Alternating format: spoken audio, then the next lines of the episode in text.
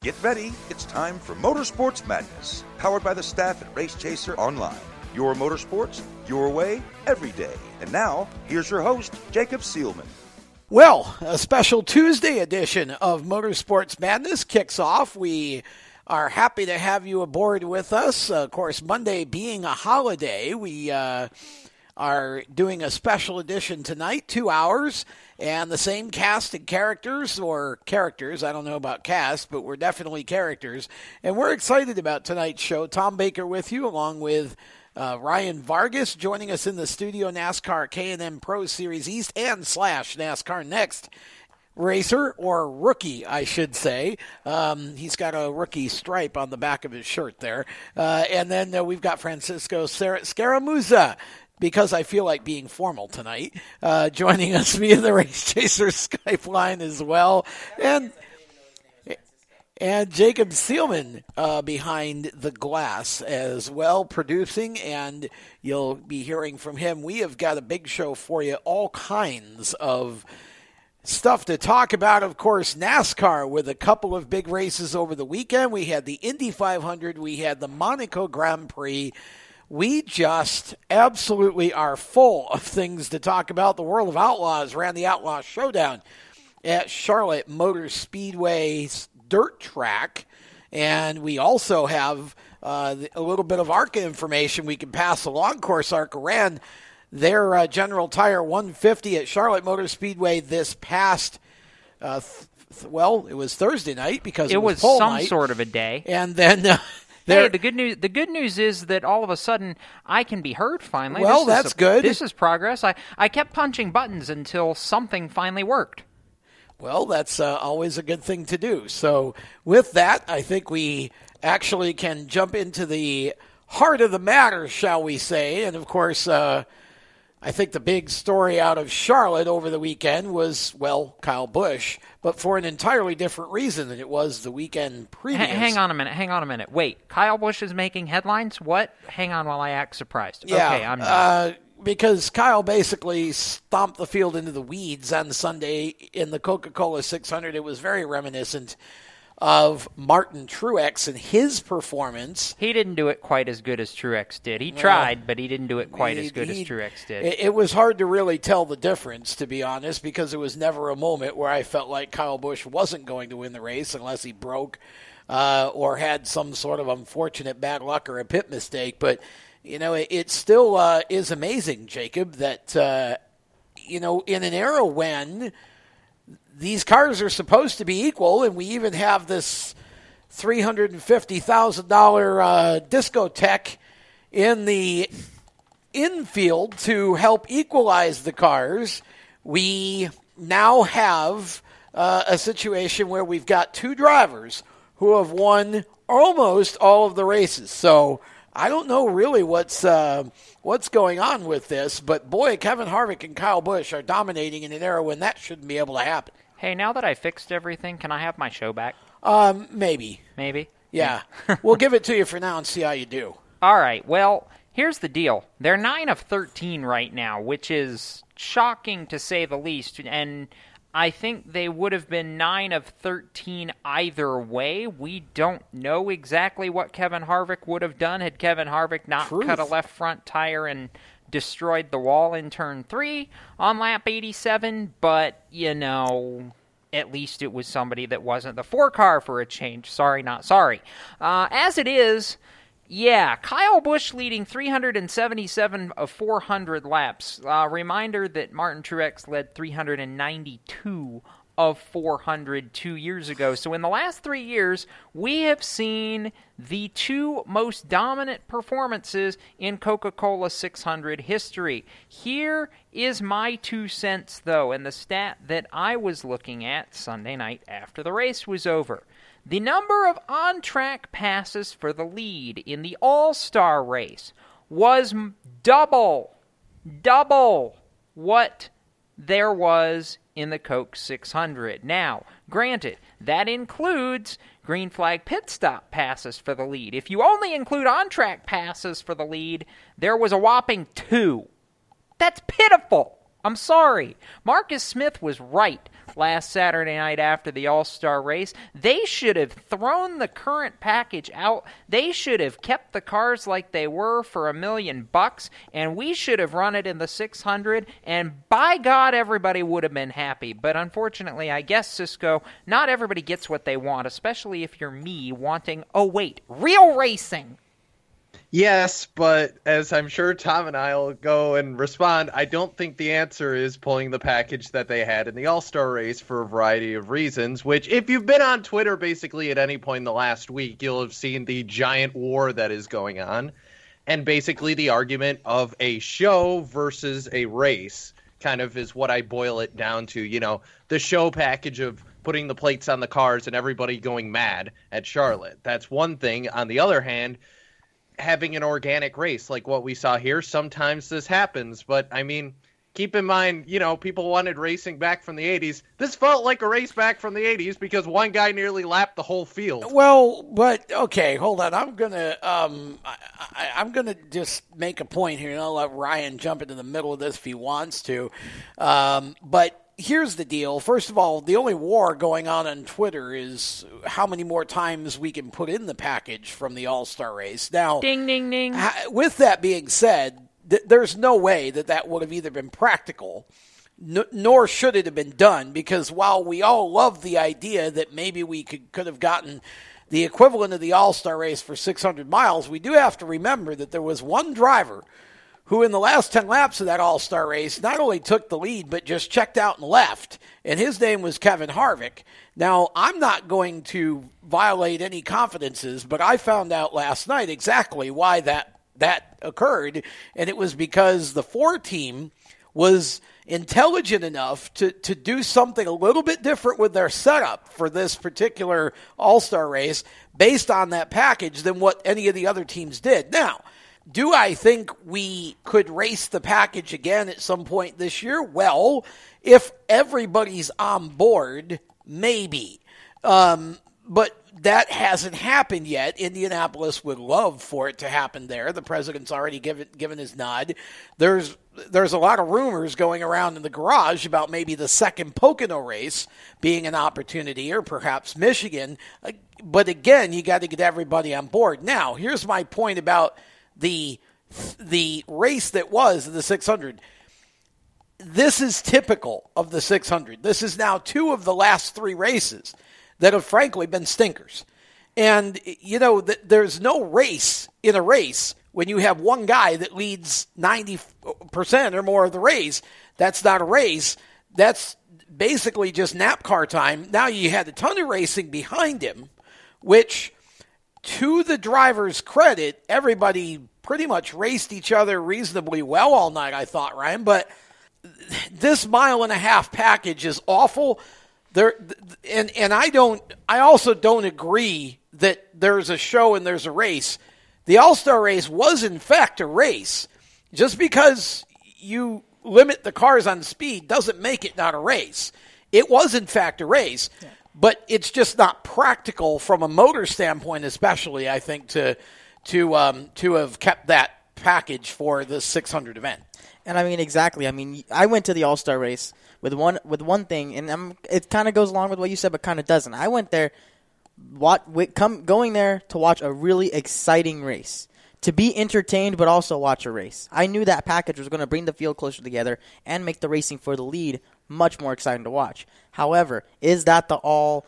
Oh, this is the greatest package ever. We need to fix it. We need to put this everywhere. No, I do not think so. There is plenty of other options to go with. Here's something that I see. There's a lot of work going into these cars, making them looser, a little bit more hand, harder to drive, which is awesome. They're, it's almost going back to how it was back in the day, I guess you could say. But the problem is these cars, these Gen 6 cars, were built, were designed for higher downforce. Now you're taking the biggest thing that they were designed to do, and you're taking that away from. Yeah, it might be helping. It might be making it a little bit more exciting to see the cars slide around the track. But I mean, to be honest, the cars, these Gen six cars, were not made for that. Well, and you make a good point. That is that is true to a point, but. The key, the key thing people need to remember is that the motor that they used in the All Star race was a mile and a half motor. I mean, it, it, was an intermediate motor with a restrictor plate what there's a lot of conversation about what they want to do or are thinking about doing is taking the same, pretty much the same package as they run in the super speedways and just incorporating it into the mile and a halfs. Therefore, you don't have to have a whole other set of motors to run the mile and a halfs because then the cost goes up and you start disadvantaging teams. And so, Jacob, I think really where we're at with this is, you know, all year long, it's been Kevin Harvick, Kyle Busch, Kevin Harvick, Kyle Busch, with an occasional Clint Bowyer thrown in for good measure. I don't think this was any different than what we've seen all year, particularly on, on the mile and a half. So one car gets out front, dominates, and that's just the way it is. Now, what you do with that going forward, I don't necessarily think that it's rushing into the All Star package. I think you got to take your time Yeah. with that a little bit and make sure if you're going to do it, you're doing it right. And I do think it will be interesting to see what the Xfinity cars do at Pocono this weekend with this package. I think that will tell us oh, a yeah. little bit of the story. Yeah, I think we're all really excited about the Xfinity race at Pocono this weekend to see exactly, I would say, a fuller potential of this package aside from just, hey, hold it wide open and see what happens. So, Ryan, I mean, from a driver's perspective, I know obviously you haven't raced it, but in hearing what some of the other guys have said about how the package behaves, what they have to do, all that, are you, a, as a driver, are you a fan of it or no? as a driver, I mean, as a fan watching it, heck yeah, I love it. I mean, it was. I mean, that was by far one of the best races I've seen in person ever. However, as a driver, I'm a little bit on the fence about it. I mean, you see Kyle Larson. He said he enjoyed it. And don't get me wrong, Kyle Larson is one of the best wheelmen out there right now. However, I feel like that package, because of how it made the cars so bogged down and stuff like that, it made it almost less about the driver. It wasn't the best driver; it's who was the smartest driver, who was able to make that those. Well, but moves. isn't that part of driver strategy, though? See, Exactly. I, I think it actually was more about the driver. I think, I think the package we run in the, on the a mile and a halfs now is more about money and motors and speed. This wasn't. This was about driver skill and the ability to make the right decisions, the right moves, at the right time. Um, and we saw one team, and again, I'm not going to say what they did because I don't give away, but there was one team that had a really good idea about what they're going to do with the setup. And that one team wasn't worth a doggone in traffic, but the minute it got out front, they were gone and nobody was going to catch them. And so, you know, now, of course, obviously going forward, you, other teams will pick up on that package and some of those little quirks. And my biggest fear with this is that what we're doing is creating a temporary band aid because I think eventually we still have these brainiac engineers that we're paying six figures Yes. to, and they're going to figure out how to basically ruin the effect of the, the That's package. exactly that's exactly what Kevin said in his post race press conference. This will work until we figure out how to break it. And I got news for you. His team basically did that at the All Star race. That's why he drove away the way he did. Well, all that said, we still have a lot more to talk about as we continue on this round of motorsports madness. So don't go anywhere because trust me, we got you're not going to want to miss the rest of this show. You're listening to Motorsports Madness live on Spreaker and the Performance Motorsports Network. We'll be right back. You own a performance car and you know how to drive, but you want to learn real performance driving. Well, Bunky, get that car off the street and onto the track. Summit Point Motorsports Park, the Mid Atlantic's premier road racing facility, located just over an hour from D.C. in nearby Summit Point, West Virginia, is the place to go. And you'll find that Friday at the track is going to give you what you need. For less than a monthly car payment, you can attend this regularly scheduled one day instructional event in your street car on one of Summit Point's three world class road racing circuits. You'll receive classroom instruction, skid pad instruction in their cars, including front and rear skid control, and four 20 minute in your car instructional sessions from a professional instructor. Have fun, go fast, and really learn how to drive. Call 304 725 8444 for class schedules and details. That's 304 725 8444. Friday at the track at Summit Point Motorsports Park. Green light. Hey girl, school zone. I'm getting hungry. Car changing lanes. You want to meet me for pizza? Stop sign. Intersection clear. Yeah, street. Pizza sounds good. Ballin Street? Girlin Street! It's hard to concentrate on two things at once, like texting and driving. Stop the text, stop the wrecks. How will you stop texting and driving? Tell us at stoptextstoprex.org. Brought to you by the National Highway Traffic Safety Administration and the Ad Council. Here's an important message from RAD and this station.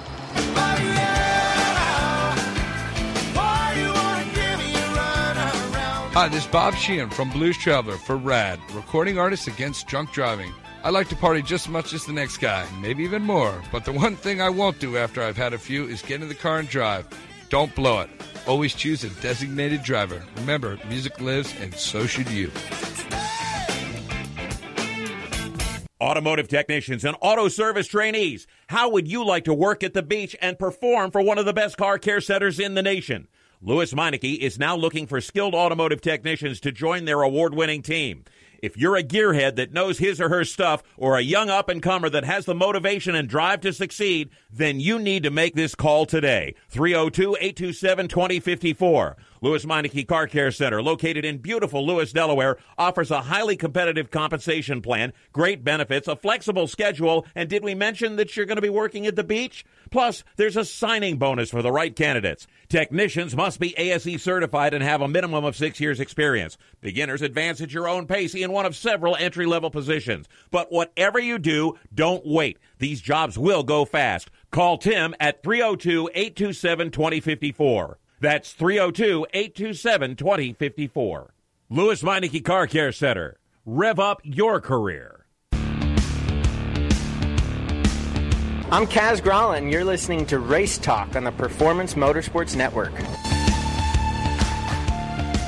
Absolutely. We are going to talk about him in this segment. This segment is going to be black flags and checkered flags. And, well, I'm just going to say right now and partially spoil it that Kaz Grala is involved in uh, one half of that for me. Welcome back to Motorsports Madness. You're listening to the show live on Spreaker and the Performance Motorsports Network. I'm Jacob Seelman, joined in the Race Chaser studios here in Race City, USA, Mooresville, North Carolina, by both Tom Baker and Ryan Vargas also known as, uh, well, a NASCAR Nexter now. That's fun. Cisco Scaramuza joining us via the Race Chaser Skype line. And, well, we're just going to jump right into it, kids, because why not? It's my show and I say we can. So, checkered flags first and then black flags. But for me, I've already spoiled it. Period. End of discussion. I don't care who you are. My checkered flag for the entire freaking Coca Cola 600 Memorial NASCAR weekend was unequivocally Fury Race Cars, Kaz Grala, and that whole 61 team for absolutely doing everything with nothing. And as his father Darius said, we won! Abso-freaking-lutely they won. A top 10 on debut with a late model and modified builder that's not even anything close to an Xfinity team, making an Xfinity team from scratch in 10 days. I love everything about this because they defied every odd in the book to make this happen, and that to me was the story of this entire weekend. I don't care who you are. So there's my checkered flag. My black flag goes to the current Aero package. It sucks. 392 laps out of 400 two years ago, 377 laps on Sunday night. NASCAR, you've got a problem. Fix it. I, I, I mean, with the with Kaz, I mean that was, I mean, honestly, for me, that was incredible to watch. Yeah. I mean, I'm a good. I mean, Yep. Kaz are pretty good buddies now, and I mean, I, I talked to him before the race, and he, I mean, he was so happy. I mean, I've never seen, you know, a, a driver so excited just to start racing again. And I mean, I, I don't know. Exa- I mean, nobody really knows what went on behind the scenes there, but I mean, I can only tell that Kaz was really excited to be back in a race car with a solid ride, and he went out there, and I mean, the entire race, it seemed like he was up there competing. I mean, he was running inside the top 10, time, top 15 all day. It wasn't just a, oh, he came in at the end and got that. No, he was there all He day. He was around the top 10 he all was, day. He was Absolutely. competing very good. Yeah, he definitely overachieved. Is that your checkered flag? Yes. Okay. Who's your black flag? Uh, or, or what's your black flag? Because Jacob's like Jacob likes occasionally giving his black flag to inanimate objects. So I guess that, I'm sorry, but you know what? so that counts. So so what what is your what or who is your black flag? Well, to me, I guess you could say my my black flag right now is saying is this. A lot of people are saying how much of a stinker the 600 was. And the 600 it was not a great race. Not even I wouldn't even call it a very fairly good race by any means. But those in the fans were actually having a really good time. I was in the crowd and I was watching the race, and you saw battles all throughout the field. I saw great battles for fifth on back. I saw great battles for top 10. I saw great battles for the top 20. There was good racing all the way through the field. Now, I mean, a lot of people who aren't the couch, the keyboard keyboard cowboys, they want to you know see that and not say, "Oh, it was a terrible race." But I was in the stands and I was pretty entertained. So who are you black flagging? The fans that say it was a terrible race? He's probably black flagging me. I guess so. because because basically at that point you're outnumbered two to one because yeah. it was a terrible race. Um, look, no, it, it, you are correct that it was it was entertaining through through the field. You had battles, yeah. okay, and some of that racing was pretty darn good, but the the fact of the matter is that we don't really. I mean, I don't as a fan, I don't pay money to. Well, the the first five are gone, so let me watch the battle for twelfth. I mean, I really, you know, I could be entertained by that, but that's not really what I pay for. Yeah. And you know, it again, I think it it accents what everything what we saw from All Star to the Coca Cola 600 accents everything that's good and bad. It's like the the All Star is what it should be. The 600 is what it shouldn't be. We've got to find the, the, the happy medium in the middle. My checkered flag, I agree with Jacob 100%. Kaz Grala gets gets a checkered flag, and, and I would give him a bonus checkered flag that I'll I'll sort of just put aside for a little later and give it to him again when he doesn't deserve it because that's how good he ran. I mean, when you can build a car or take a team, build a team in in, in less than two weeks, and come out and do what he did, basically run the race of his Xfinity Series career. So here's what I say Kaz has three uh, races left that are funded.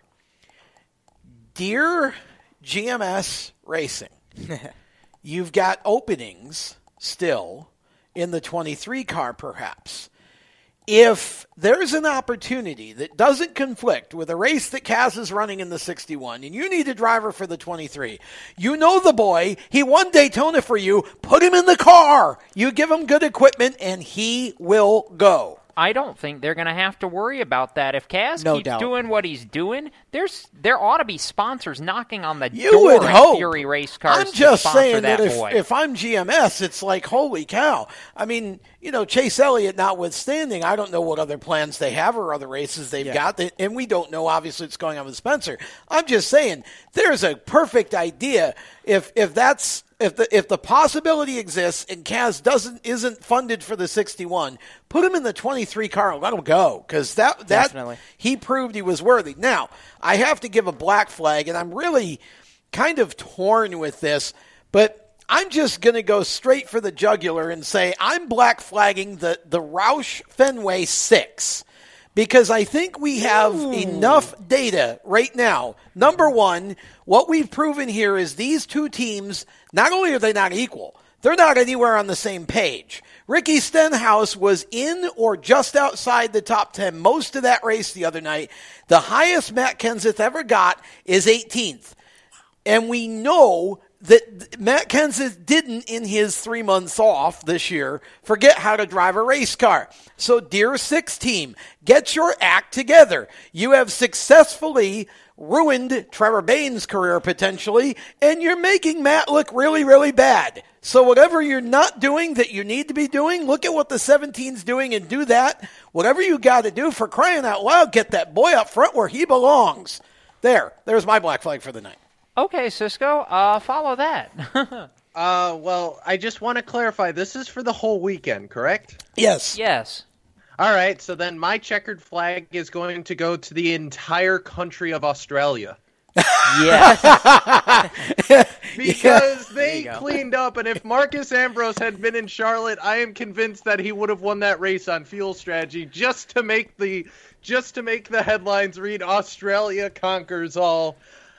You know how they say if you want to win, you have to get a Finn. Well, I guess if you want to party, you have to get an Aussie. So, well, that's close. I'll have to work on that one. but absolutely fantastic job, and I have to give a huge shout out to Daniel Ricciardo for being able to win when he was 160 horsepower down off the rest of the field. I mean, yes, Monaco is a hard track to pass at, but Daniel Ricciardo, awesome job for him. Redemption after 2016, and then Will Power to finally, finally win the Indianapolis 500 is awesome. So a great day for this for the uh, Pacific Southern Hemisphere. Yeah, we're gonna talk a little bit more about all of that coming up in the next couple of segments. And we're also going to hear, by the way, from the Coca Cola 600 winner a little later in this show because I just, there are some things about Kyle Busch's reaction Sunday night that I really want to speak to coming up a little later in this program. However, before we go to break, Tom, I do want to give a nod that yes. it was me. Mo- oh, wow, let me try that again. I want to give a nod that because it was Memorial Day weekend, I think it was fitting that Saturday we had somebody who not only was really, really, really pushing to support the troops over the weekend, he went out and won an Xfinity race. Hi, Brad Keselowski. Okay, let me pause for a moment to be shocked that the 22 car won an Xfinity race at Charlotte. Okay, I'm done. Next. Sorry. I, I look. I, am happy for Brad's announcement and, and everything he's doing with the foundation, but there again, I mean that is so predictable. like he just and and again, it wasn't really a great race, uh, but it was better than the 600 you know, you had at least some comers and goers and some oh, folks. and Kyle Busch thought, wrecked yeah, himself. Well, well oh, yeah, man. I mean, I'm not. I don't know that I'm applauding that as much as observing it, but yes, I mean, I just I think that you know this was this was really a tale of you know again it was a Cup driver dominated race, and this is what happens when you put Cup drivers in the Xfinity series. The Xfinity guys just basically don't run up front, and that's pretty much how it was on Saturday. It was cup, cup, and cup for most of the race because you know you you had when when Busch was in the race, it was pretty much Keselowski, Busch, and um, Chase Elliott. Uh, you know, it's it just is what it is. Uh, I would rather that we just have uh, a dash for cash race every week in the Xfinity Series and keep it to those guys, and then you know I think you'd actually see better racing in that series. And I think we've proven that in the four races we had this year with the Dash for Cashes. Huh. You mean we might be onto something here? Well, we might be onto something, but it, it just I've given up on even trying to preach because NASCAR is never going to listen. Fair enough. We're going to step aside. When we return, we're going to shift gears to open wheel for a little while. We'll return to NASCAR later in the show. Right now, you're listening to Motorsports Madness live on Spreaker and the Performance Motorsports Network. Do you love the sound of high revving motors and the smell of burning rubber? Do you want to get your car sideways right at the ragged edge of control? If you've always wanted to try drifting or learn to improve your drifting skills, Summit Point Motorsports Park, the Mid Atlantic's premier motorsports facility, has the expert instructors and the specialized track to teach you how to drift and the skills necessary to drift competitively. From skid pad to open sessions, Summit Point Motorsports Park has the safe and open environment that allows drifters of all skill levels new to intermediate to get sideways and smoking. With a focus on safety and the skill set necessary to drift competitively, Summit Point Motorsports Park's Drift Nirvana is just the thing for you. Call for your reservation today, 304-725-8444. Or for more information, go online, summitpoint-raceway.com, or you can email them at office at bsrinc.com. Drift Nirvana, getting you sideways the right way. HMS Motorsport is the leader in motorsport safety. HMS serves the majority of Monster Energy NASCAR Cup, Xfinity, Camping World Truck, IndyCar, and IMSA WeatherTech teams, as well as countless SCCA and club level racers and driving enthusiasts throughout North America. Featuring world renowned brands like Schuberth helmets, Schroth belts, Adidas suits and shoes, Lifeline fire systems, and even Racecom radio kits, HMS has the right product for your type of racing and your budget. Their representatives are experts on only one thing making your track driving as safe as possible.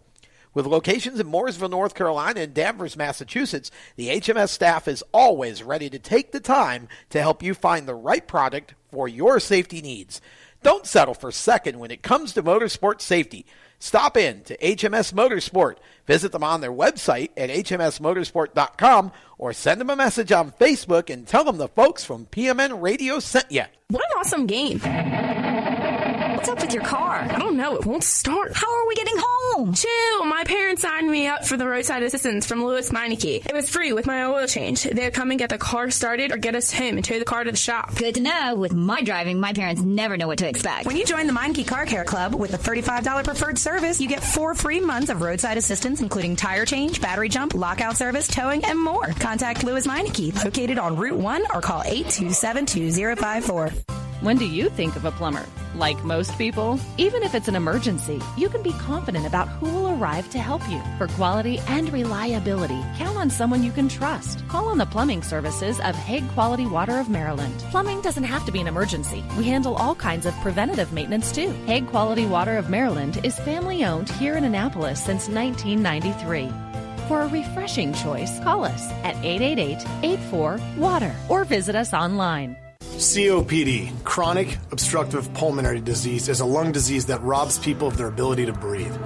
As many as 24 million Americans suffer from COPD, also known as chronic bronchitis or emphysema, and half of them don't know they have the disease. If you or someone you love is over 35 and has smoked more than 100 cigarettes in their lifetime, visit driveforcopd.org and take the screener, then take that to your doctor. I'm Jeff Stoltz, and I drive for COPD.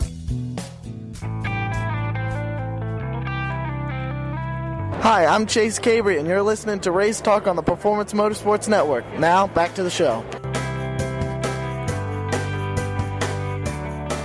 We're back. You're listening to Motorsports Madness live on the Performance Motorsports Network and on Spreaker. Jacob Seelman, Tom Baker, Ryan Vargas, our special guest co host for the evening, and Cisco Scaramuza. And we're going to talk open wheel racing as it sits right now. And we're going to start, Cisco, with the greatest race in the world. I'm stealing that phrase from our friend Joel Sebastianelli because, well, the Indianapolis 500 always seems to be that every May. And you mentioned it in our last segment. I'm going to add to it Aussie, Aussie, Aussie. Will Power wins the 500 at long last. At long last. And this is one of those inevitabilities. You know, it's death, taxes, and Will Power winning the Indy 500. I think is how it's supposed to go. well, but... I, I mean, it's the first time he's ever won, so I, I don't yes, know. but if it it's was inevitable. going to happen eventually. Okay. But absolutely fantastic job by them. And we had talked on this show previously that Penske were the first guys to figure out the new IR18. And, well, it showed because Penske was up front most of the day. They had several cars up there. Now, the stats obviously don't necessarily show that, but Jacob, I pointed out something during the race that I found really interesting, and I wanted to get your take on this. And it was the fact that, yes, with these new aero kits, these cars had a lot less downforce. And I noted uh, on social media during the race that three of the four like car getting loose spins that we saw, chief among which um, the kind of the three I looked at were the drivers of Danica Patrick, uh, who else was on there? Elio Elio Castroneves. Castroneves and Sage Karam. All of those drivers had not driven the new car until this race. I'm wondering if those wrecks came from these guys maybe just not having enough laps in the car. I'm wondering. Perhaps. Maybe. It was just it was an interesting trend because we saw these wrecks and yes, we've seen these kind of out of control loose wrecks before at Indianapolis. This isn't a new thing, but the other the other wreck that was very similar to this was at Jones and that was cuz he hit the curb and if you hit the curb at Indy, you're done anyway. But Tony Kanaan too. I mean, Kanaan had the same sort. Of But of that deal. was in a different part of the racetrack. Yeah, that but was it- going down the short chute. It was still the same kind of a, a snap loose sort of scenario, I think. Uh, you know, I just you may be right insofar as it goes. I mean, they all but they all had a month. I think the I think the heat just literally got to everybody. too, And I don't yeah. mean that as in they all got foggy or dizzy or tired. I'm saying they had run that package in that kind of temperature and, you know, the track temperature sensitive as it is, it was the hottest Indy 500 on record, I believe, uh, when it was all said and done. So you know they just really didn't have an answer, and so what it what it turned into was basically nobody really doing a whole lot of passing other than Alex Rossi, who's well, I mean that was to go I from mean- 31st, I think it was, or 32nd to to, to Fourth. in, in the drive that he made and the cars that he passed on the outside. It was kind of like, well, shoot, if nobody else is going to do this, I guess I will, you know. And um, you know, the guy's got um, a set of steel kahunas that uh, that that nobody else has. You know, the the guy's just a beast. That was that was quite the drive for him, Cisco.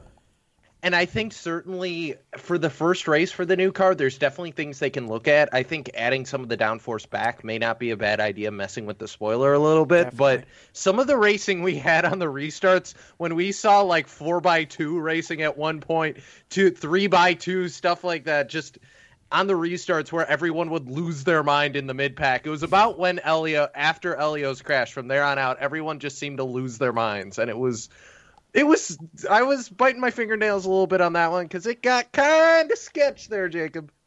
Yeah, it did. I loved it.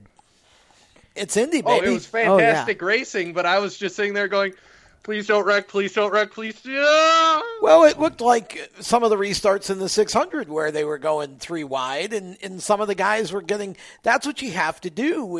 Is these restarts are key now, especially when you can't pass. Particularly as the run gets longer, you you make up all your spots on restarts. Is why you see three and four wide racing, and there were a few guys in the 600 that I thought, you know, I was waiting for them to get some spots on a restart, and they just aren't. Some some are much more courageous than others is the best way I can They've- put they've it. In Indy, they were uh, all stronger courageous. Rear windows, Tom. I think is what the issue is. They have stronger rear windows than everybody else. Yeah, some, some, something like that. But uh, some of them just really.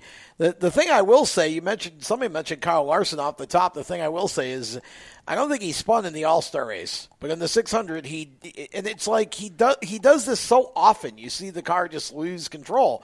It's like what happens at that point? Kyle just pushes it a little too hard or something. I'm not really too sure, but you know. I can't There's even no include Jimmie. Johnson That's into this problem. because Jimmie got hit. Yeah. Yeah, that's right. And also, I mean, you see, he did actually spend in the All Star. He got he with a little bit of assistance from uh, Logano. Oh, that's right. Yeah. But oh, right. Yeah. yeah. I forgot about that. but I mean, I remember I was watching the race and they, I saw the replays and stuff like that, and you actually see I don't know what it was, but it was very odd. You see something in the rear end. The rear end actually hops. It almost looked like a Martinsville type incident. Well, he's when they been go in the complaining about that wheel hop Cisco all season, basically. Yeah, and it was the weirdest thing. Like they actually showed the replay, and you see Yeah. his tires hopping. Now, is that is could that be Kyle just driving it, driving driving the heck out of it? Might be. I, mean, know. or it's something just kind of a fault in the race car. I mean, who knows? Cisco. But on the on the topic of Johnson spinning and not hitting anything, is this like the five thousandth time that he's done that in his career at this point? Something like that. Well, and he came back to fifth. He finished fifth, but I got to tell you, Jacob, I thought it was very telling because you listened to the radio conversation between him and Chad, and you could tell that they were basically just lost. Like they they're, they're not on the same page. They don't know what Jimmie was complaining that it just doesn't have enough speed. It just isn't fast enough. And Chad's kind of, what else do you want me to do? Tell me what you need me to do. And nobody had any answers. You know, I thought the Hendrick group as a whole ran better in the 600 than what we've seen. And of course, Jimmie finishes fifth, but it was just like they're kind of at the end of themselves here where they don't quite know how to get that last tenth, two tenths, whatever of speed that they need to go run for wins again. I'm not really too sure what to uh, make of that. Well, I'm not sure what to make of that either, but we kind of got off the subject of where I wanted us to be. How did we get Sorry, back put from Thunders IndyCar to NASCAR? sorry. It's all Cisco's fault. Yeah. It, it is Cisco's fault. Okay. Just blame him. Go So, back to IndyCar. I, I do want to go back to IndyCar because in the midst of all the spinning and crashing that we had, there were two kind of sort of important ones, Cisco. One was the guy who was trying to become four time, Elio Castroneves, which I'm sad about. I'm just he had a shot to win that race. He ran top five the whole race and just doggone it. The other one, I hate to be that guy, but I wasn't totally surprised at. Sorry, Danica fans, send your hate mail. I'll read it and throw it away because I really don't care. Oops. Well, I mean, I, I mean, I gotta admit, I mean, like it's it's, I mean, it was like as we talked about earlier, those cars were very unsteady, and it's kind of hard to say that.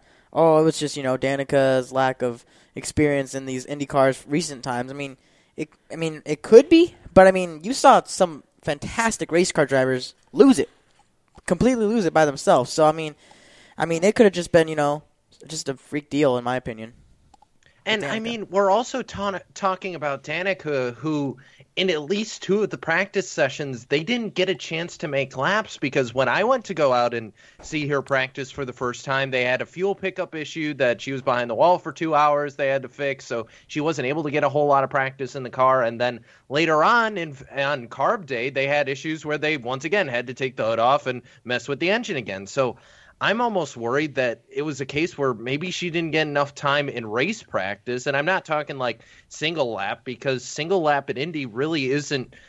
If you're doing race runs, that's not really going to help you. What you need to know is how the car is going to handle in the air and in when you're under tow or something like that. And just, I I feel like it was almost she didn't she just didn't get enough laps because they had to constantly go in and like fix stuff with the car some of the time. Yeah, I think that was probably part of it, but nonetheless, I don't think you can blame Danica for her crash on Sunday because we had other drivers who are some of the best in the world or at least in the sport of IndyCar racing, and certainly at the Indy 500 do the exact same thing. And so, you know, I just find it hard. I understand that you know, she's had a problem with crashing, but honestly, my hope, and this is why I said I gave her zero chance to win the race, but my hope was that she could come out of it with the top 10, 12, figuring that that Yeah. would have been a nice way for her to go out. Unfortunately, now, you know, she's going to be remembered for the the crashes. Yeah. Well, and here, you know, the other problem is not only is she going to be remembered for the crashes, but her post race media was absolutely abysmal, Cisco. I'm Yeah. sorry. It was awful. She didn't even make any attempt to really be overly respectful about it. She openly said she didn't even want to do it.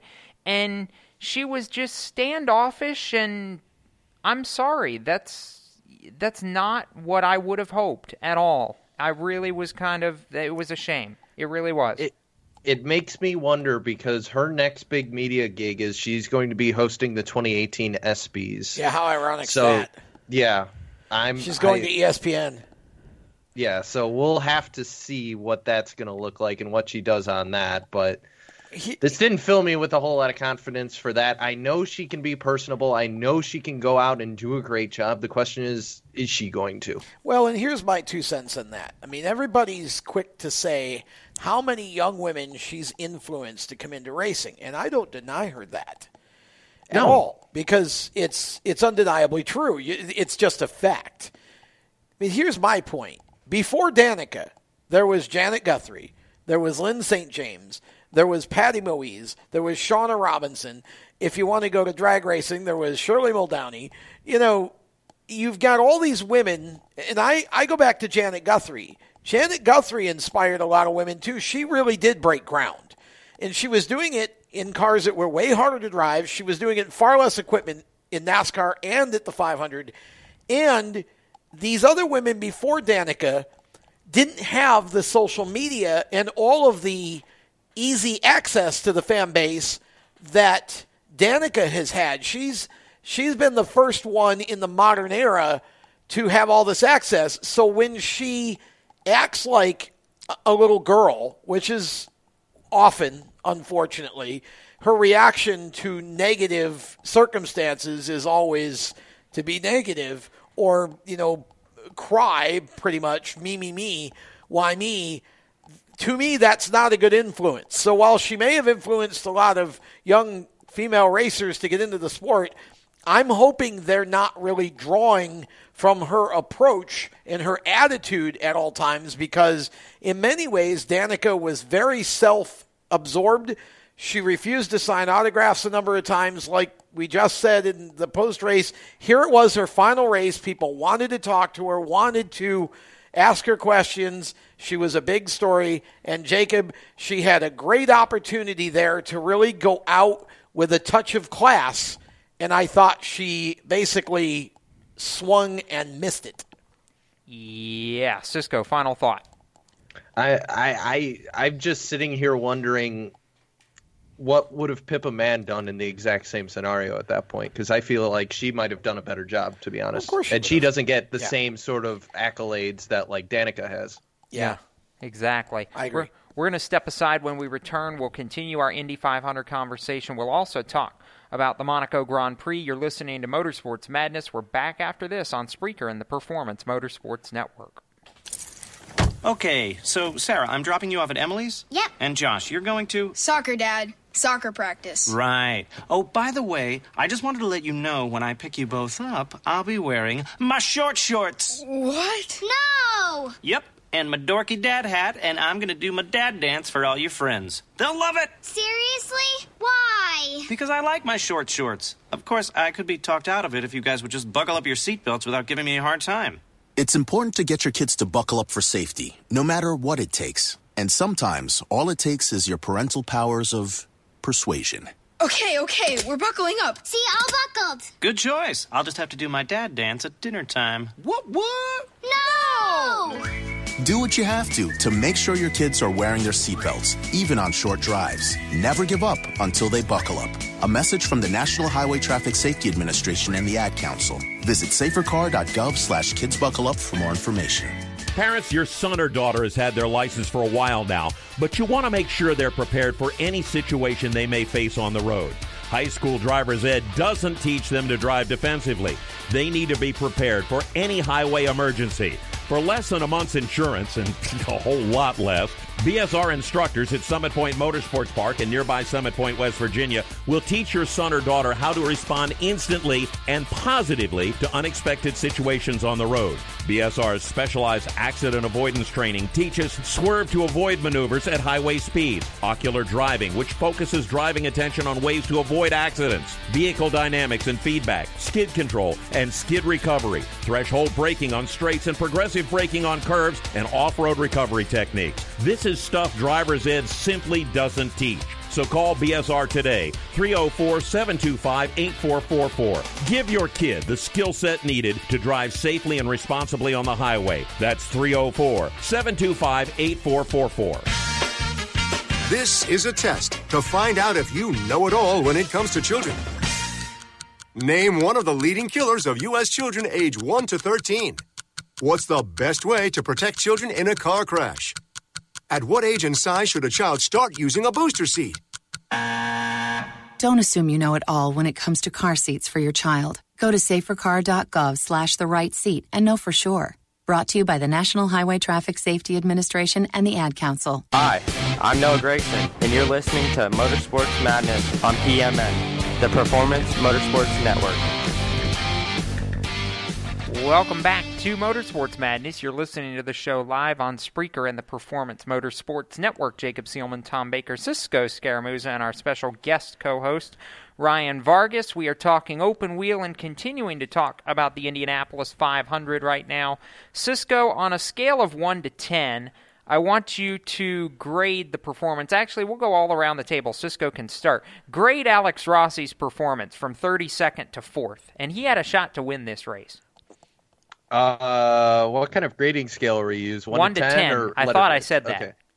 And what's what's the whatever whatever one off the top was? So eight, nine. I'll say nine. Nine. Okay. It would have been a ten if he had won the race, but All right. So Cisco says nine. Tom? 37. I mean, he was the Indy 500. Yes. Honestly, that to me, his drive was the Indy 500. There was nobody passing more cars or really putting on a better show than Alex Rossi did. I'm I'm gonna have to agree with Tom. Mine's my number is about that. I'm gonna one up you. I'm gonna go 38.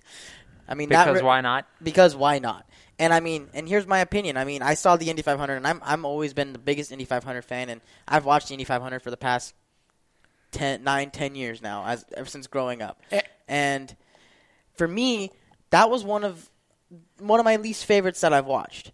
But if Alexander Rossi wasn't make, making those moves, that race for me would have been a complete dud. Yeah, and, and honestly, just be, to add to that, I think Alex Rossi was one restart away from winning the 500. Oh, no doubt about I, it. I think he would have blown everybody off if he'd have had one more shot, but it just didn't happen. Well, the other problem with that is there's no overtime rule in IndyCar. So Well, I'm just saying if it had fallen differently, where maybe Right. you know, yeah, if he'd had one more restart, I think he go, probably at least gets alongside of Will Power and makes it real interesting because Rossi Oh, just he just had more courage than anybody else in that race. Yes, he did. Now, on the flip side of the excitometer, how much of a bummer was it on a scale of 1 to 10 for the hometown hero Ed Carpenter to win the pole and come within one spot of winning the race, Cisco?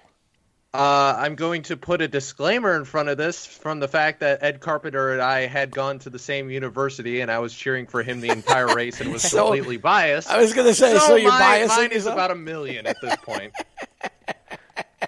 I'm gonna say I'm gonna say it was a five because honestly, I wanted to see Ed win because I think Ed. No offense to Will Power, I'm thrilled he won, but I think Ed would have been the story. What I'm saying is he still finished second, which normally he's not even around at the end. So. I give it only a five because I think Ed was probably really happy just to come as close as he did, and he has some good luck now to build on for next year. Yeah, I'm gonna have to agree with Tom right there. I'm gonna give it about a three. I wasn't, I was not really too bummed as much as I did want to see Ed win. I mean, he got second. I mean, he and like as Tom said, he's hardly ever there. Really, in at the end of the race, you. I mean, when I mean, I can't really remember the last time I've heard Ed Carpenter's name be brought up in the conversation of winning. In, in, recent memory, anyways. Well, so he always gets talked about. He gets as having talked a chance to win because he's always fast. But Yes. I was more bummed, Jacob, that Elio Castroneves spun out Oh, of the yeah, opportunity to win than, than I was that Carpenter got second. Because And then Tim Cindric made everybody's lives okay again because Cisco, he said, quote, he'll be back. Of course, of course. How do you not I bring it mean, if back? you- if you're Roger, you're Tim. Why why would you give up the opportunity to sit there and print money for the next five years? I- that makes no sense. And- yeah, and- exactly. And if I'm going to get one more quick note in, uh, another heartbreaker for me, it wasn't just Ed, but also Stefan Stefan, Wilson. oh my that one. gosh. Yeah. Yeah. Well, I knew we were going to have a great finish when we had Oriol Servia and Stefan Wilson And Jack uh, Harvey. and Jack Harvey all on fuel runs and you know trying to do the fuel stretch. And boy, I mean, I would have loved to have seen Stefan win, but just think about this for a moment: Indy 500 champion Oriol Servia. I mean, that you just you, tear the place down for that. I also was disappointed that Kanaan didn't get a shot to run for it either because. Gosh, that was as close and as fast as AJ Foyt's cars have been in a long time at Indy, and it was Yeah. good to see both Kanaan and Matheus Leist actually looked really good. And okay, Jacob, just real quick, by the way, I will give it to you. I have to admire the job that Zach Claman DeMelo did. He drove a really, really good race for the situation he was placed in. You've made a believer out of me. Claman DeMelo actually, Cisco has some ability here to draw from, and, and the, the will be a factor going down the road if somebody gives him a full time ride.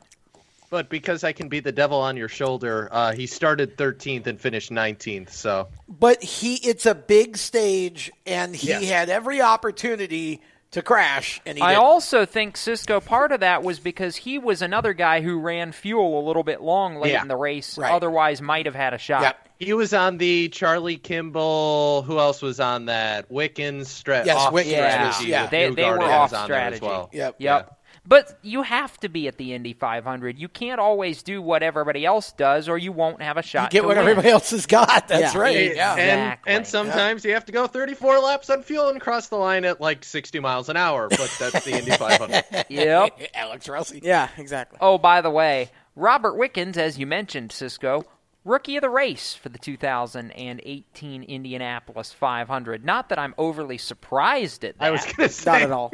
but You know it's what the- still nice to see. What's up, Tom? I, well, I was going to say, you know what the problem with that is? It, What? It accentuates the whole. And his teammate didn't qualify. Yup. You I know, know. I mean, it's one of those where I'm glad he got the Rookie of the Race award, but at the same time, it's like, it But- just kind of makes you remember that Hinch didn't make it. Can I can I point out though that we didn't see the Honda power play? We heard that Jay Howard's seat might be bought out. I Nope. think this feels like the right move to me because I don't think it's Oh, yeah. fair if you have a driver get their seat bought out from under them. Yes, I know Stefan Stefan did it for Alonso last year. Well, that's but different. That was before they. to That was before. Yeah. Yeah, that that was before they even started the month. This is different. And it's Yeah. Fernando Alonso. I mean, come on. Yeah. You know, Yeah, like exactly. you know, if I get a chance to get bought out by Fernando Alonso, I'm I'm taking the money. Not just because I can make some money and be guaranteed a seat in a you know better car, whatever the deal later. It's because it's Fernando Alonso, and you got to respect that. And the seat that was guaranteed to Stefan that he lost, look what he did with it. He started 23rd, he Exactly. finished 15th, and he Yep. led some of the race. Yep. Come on. Exactly right. Absolutely. He and he was the last leader before Will Power took it all the way to the house, and I think that says a lot. And I do think you will see Stefan Wilson back at the Indy 500 with I a vengeance so. in 2019. That's going to be a fun story to follow over the next 364 days. To Monaco for a couple of minutes. And Cisco, we can sum this up in two parts. Number one, Daniel Ricciardo started from the pole and led every lap in Red Bull's 250th Grand Prix. Number two, if you stop there, you don't know the whole story because holy crap, did that boy have to earn it with, as you mentioned, a lot, a lot, a lot, a lot, a lot of less horsepower than everybody else.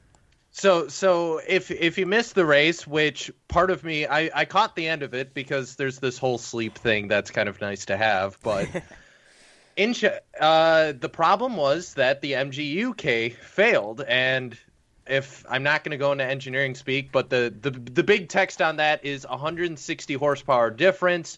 You overheat the rear brakes. It's all just bad. So basically, Danny had to go out there and drive a perfect race at Monaco, a racetrack that is probably one, if not the hardest racetrack to drive a perfect race. And he did it. And for the second time on this show, I can once again exclaim Daniel Ricciardo is the best racing driver in Formula One. Stop. End. And not only that, I think that right there, folks, he dropped his mic. He dropped the just want mic. you to know that. Basically, I mean, and 100 percent agree. I mean, that was a statement race from Ricciardo. And I mean, I mean, for me, I'm kind of a new Formula One fan. My teammate Nick Sanchez over at Rev, he's the one who's kind of him and Ruben Ruben Garcia are both getting me into it, and I've started watching it now. And to see what he did with that car, with how much he had to actually with I mean, like you said, he had to run a perfect race with that car, and he did that. And not only that, we got a good get we got to see a good shoey at the end of it. At the end of it, which we knew was coming. Look, here's Yes. the deal. I, I picked Ricciardo because I thought this would be his kind of an opportunity to go out and win. At no point could any of us have projected that he literally would win everything. He won practice, he won qualifying, he won the race, led every lap. Jacob, this was a career day for Daniel Ricciardo, and it kind of accents the fact that if Red Bull doesn't work hard enough, Daniel Ricciardo may be somewhere else in the near future in Formula One because the fact that he can go and do that is going to make some teams take a more serious look at him, I think, in the future. Yes, it is, but I'll tell you what, if that's the kind of performance that Red Bull Renault can put on again, Cisco, I'm not sure he goes anywhere, frankly. I mean, look at look at what we've done right now. We've had six races. Ricciardo's won twice, Vettel's won twice, Hamilton's won twice. The drivers' championship is actually really close. Um, okay. Pay the man. Pay whatever you need to to keep Daniel Ricciardo at Aston Martin, Red Bull Racing, Renault, Tag Heuer, whatever else you need to say at the end of it. Well, I mean, I don't know, Red Bull, considering that Jimmie Johnson himself basically let the rumor out that Red Bull is in the running or has expressed interest to sponsor Jimmie Johnson in NASCAR next year, Red Bull may need to save some pennies. Well, maybe. But hey, let's Could we keep have in the mind crossover? Hey, Can let's keep in mind that Jimmy Dale Jr. did say that Daniel Ricciardo has an open invitation in one of his Xfinity cars for the road course races. Who is that? Dale Jr. Really? Yeah. You didn't. Well, you know you why, didn't Dan, catch that? and we, No. we love to point that out, why Ricciardo runs the three. And it's great because he runs it because, Because of Dale, Dale Earnhardt. Senior. Wow. I see. I didn't even know that. That's an interesting story. Oh yeah. How awesome would now, that be? Now, here's, I guess, the question I want to discuss and get opinions on with this race. Y- Again, tale of you got two teams, just you got Roush, you got you know two teams in Roush that are very different. Okay, go to Formula One now. Red Bull, Daniel Ricciardo, Max Verstappen. Oh boy, I mean, Max just Max keeps hitting things. yeah, he's got a problem with bumping into things this year. He needs to quit. Not quit Yep. racing, quit bumping into things. Daniel Ricciardo is the absolute number one driver at Red Bull Racing right now, period, bar none. And if anybody thinks that they're going to uh, cater to Max at any point the rest of the year, yeah, sorry, not Now- happening, Cisco. Now drop your mic. Cisco. Basically. The the problem is Max is super super super super super super super aggressive. He started 20th and finished lot of ninth in an F1 race. So he could go out there and drive the the everything out of the car. But the problem with doing that is you turn into Colin McRae, which is you don't live for anything, and that means a lot of wrecked race cars. Well, the the thing is, Monaco is really not symbolic. I mean, it's tough at Monaco to come from the back to the front. But if you, it's a microcosm of the way the whole season's been. Really, Max is just gotten, like you said, about six times super aggressive for some reason at a point in his career where I would think he'd be getting wiser. He seems to instead be doing the opposite and regressing a little bit. He needs to just calm down and let the car do more of the work. He's trying to force things when they're not ready to happen, and he's making mistakes he shouldn't be making. I don't think it's that the team's not catering to him. Um, it's really just that Max isn't getting the most out of the equipment because he keeps making mental mistakes. If he could stop beating himself, he might actually get some wins. Perhaps. We're going to step aside. When we return, we're going to shift gears again and move to the dirt for a few minutes, bring in Steve Ovens, and hey, Tom, there was an Outlaws race Friday that we were at, right? That's Right? correct. We're going to talk about that on the other side of this. You're listening to Motorsports Madness live on Spreaker and the Performance Motorsports Network. When do you think of a plumber? Like most people, even if it's an emergency, you can be confident about who will arrive to help you. For quality and reliability, count on someone you can trust. Call on the plumbing services of Hague Quality Water of Maryland. Plumbing doesn't have to be an emergency. We handle all kinds of preventative maintenance too. Hague Quality Water of Maryland is family owned here in Annapolis since 1993. For a refreshing choice, call us at 888 84 Water or visit us online. Here at Lewes Meineke, we're more than just your average car care center. Hey, it's Dave, your neighbor from Lewes Meineke. Whether you need an oil change, brakes, tires, or anything under the hood, we've got you covered. Take advantage of our free check engine light service as well. Yes, free. And don't forget about our free shuttle service. Never stress, we'll take care of the rest. On with life. Give us a call at Lewis Meineke, 302 827 2054. Every 30 minutes, another innocent person is killed due to a drunk driver. My best friend. My brother. My poor grandchild. My sister. My father. My husband. My mom. My mommy.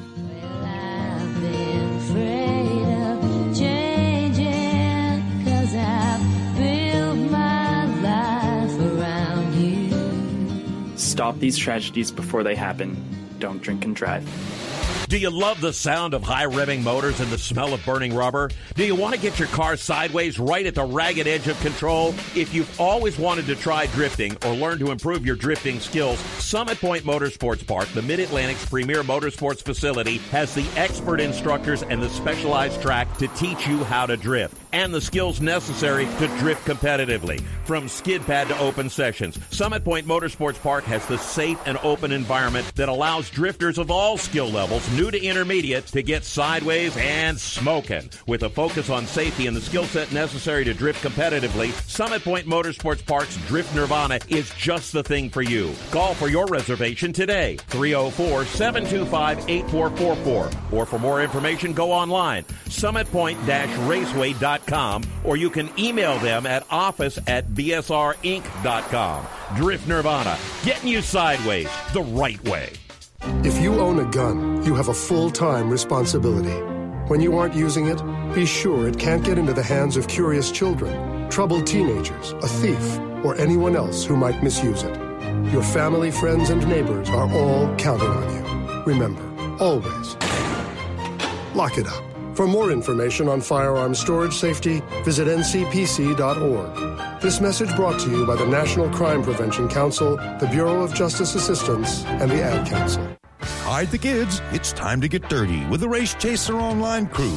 Here's your host, Jacob Seelman, with Turn 5 Live's curator of Casa de Pork Chop, Stephen Evans.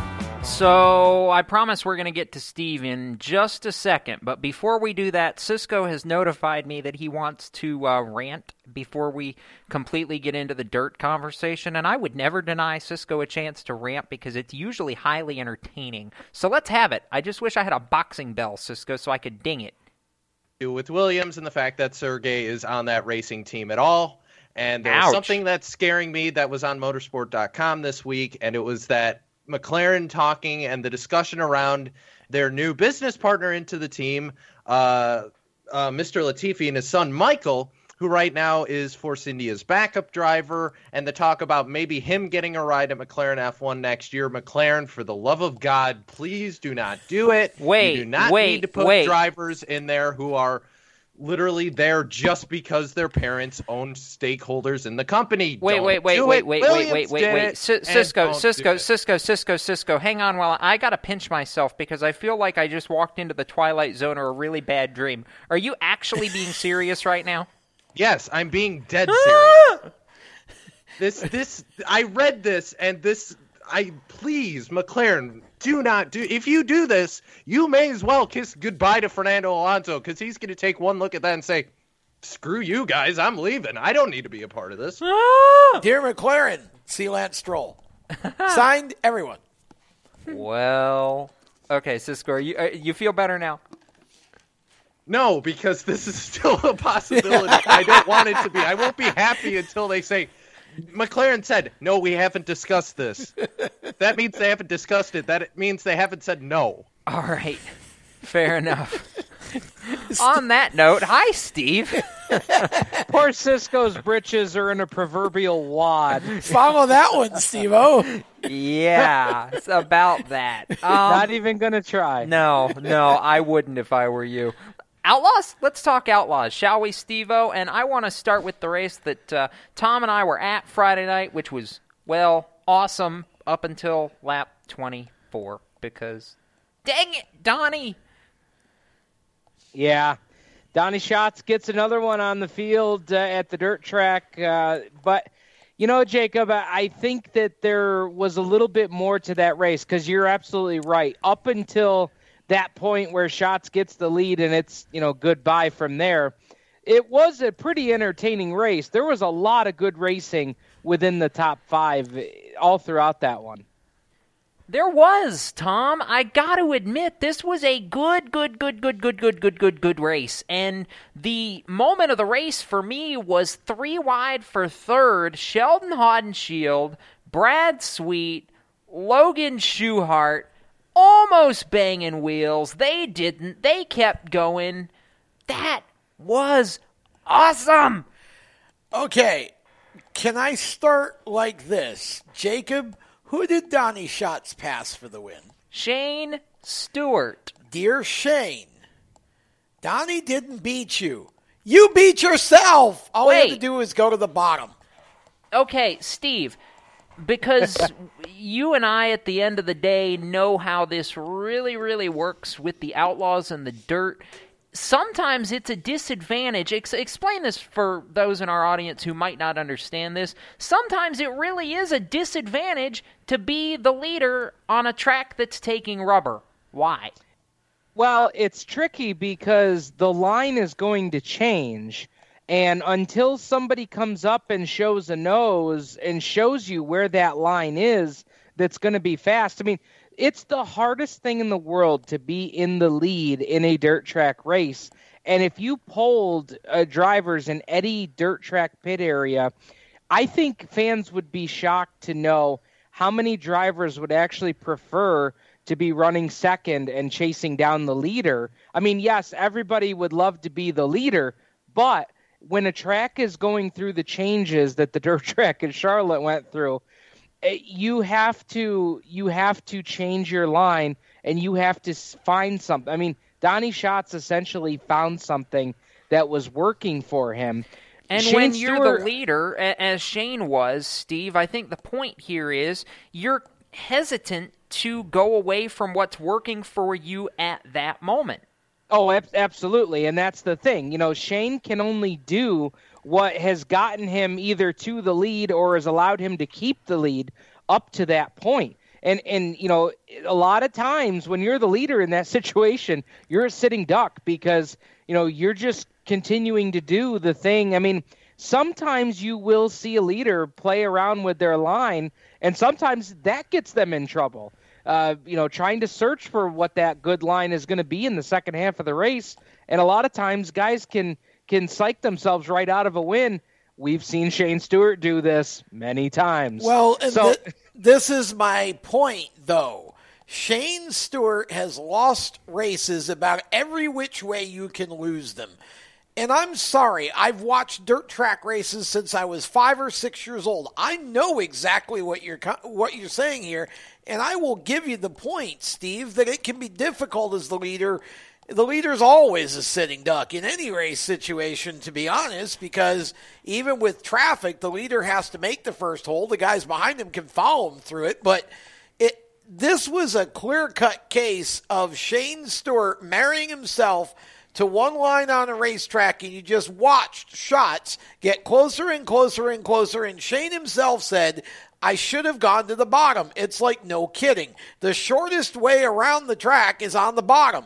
Unless you really believe the bottom is not going to work for you, I would be go I would be running the bottom and making somebody show me a wheel up top because at least then I can go up there and block them. When you're running the top and, and then somebody shows you a wheel on the bottom, Steve, you're going nowhere. You're done. And and I think I think that was as much about Shane Stewart being in a situation where he he just got too uh, married to, to where he was, and one Schatz got the lead. There was nothing anyone was going to do. Donny was definitely the faster car, but that's all the more reason why you got to make him take the longest way around it. Well, I agree to a point with that, Tom, in that, you know, I think Donny did have the better car there the other night. But here's the other side to that. If Shane goes low and Donny just rips around the outside of him, we're sitting here having the same conversation saying, gee, Shane, why'd you go to the bottom? No. You should have stayed up top. Well, you may there." be, but I wouldn't. I mean, at this point, it was you never give the bottom to anybody in any racing situation ever, as far as I'm concerned. I, I think people make way too much out of the idea that well, the top is faster, or the top is this or that. It's like, look, the shortest way around the track, and when you got you got to know that at some point. chomp chomp. Okay, at some point, Donny Schatz is going to eat you alive if you give him the bottom to do it with. And I think what we saw the other night was the reason why Donny Schatz is so successful. It's because he knows how to work a racetrack. He knows how to find the right line. And that's the difference to me right now between Donny Schatz and Shane Stewart. That's why Donny's won so many more races, Jacob, than Shane Stewart has. It's because Donny knows how to read a racetrack. And I think some of these guys are a little lost when it comes to that. Oh, by the way, Steve, if we want to make this a little bit more impressive, can we remind ourselves that the 15 team was down to just two of their regular crew members and had to call in reinforcements from SHR down the street, and they still beat everybody. I, are we really going to use that as an argument tonight? No, because I I'm mean, not. we- I think it's silly I mean, because come on, pit stops don't mean squat. Y- you give me the 15 team, Donny Schatz, and two hobos off the street, Yeah, and we'll exactly. go win a damn race. Yeah, we're gonna win the I mean, championship. come on now. Yeah, but I, I, Steve, I just think that it's amazing that, in spite of the fact that they're without their leader, Ricky, War- you know, Ricky Warner has been gone for part of this. He's the glue that has been the the the stitching glue, whatever you want to call it, that's held this team together and made it go for Yes. the better part of a decade or more now.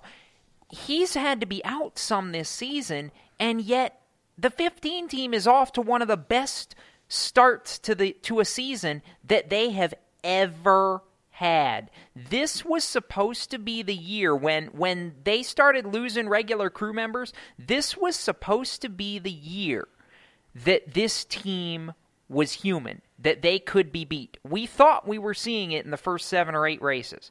And then they dug in, they dug their heels into the ground. Boom, done. Goodbye. No, absolutely, and I, and I think that Ricky's leadership, you know, I think that that's just proven the other night that how great of a job he's done.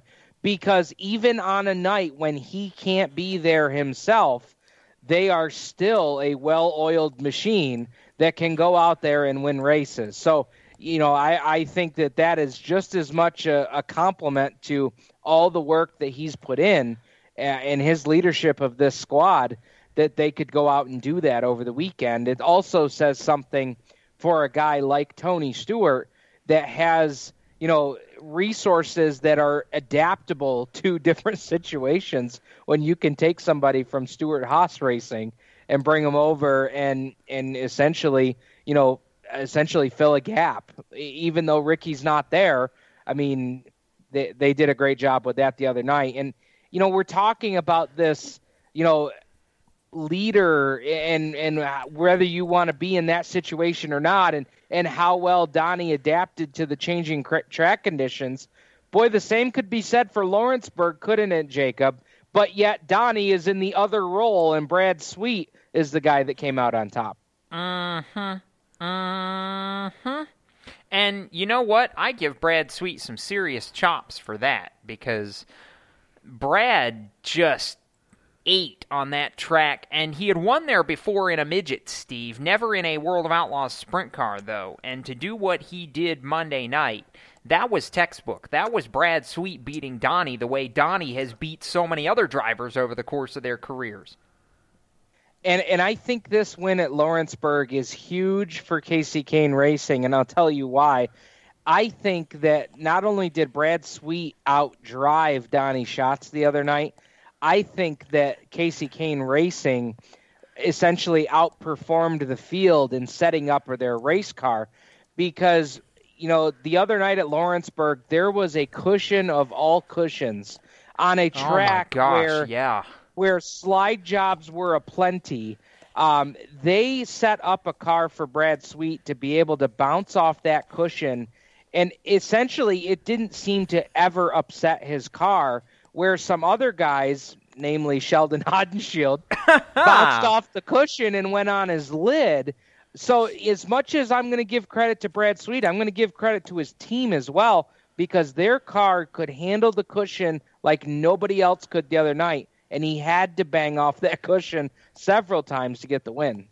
Oh, by the way, who was it at the start of this year that Sheldon uh, that said Sheldon was going to be win or bust in this situation, just like he was in his previous situation? And Steve, um, where is Sheldon Haudenschild in points right now? Seventh, exactly where he was a year ago this time. Yeah, well, runs like the other night at Lawrenceburg are, are not going to help that situation any for sure. But, you, you know, I think Sheldon is at a place right now where he is just, he's got the best equipment he's ever had uh, wheeling a sprint car.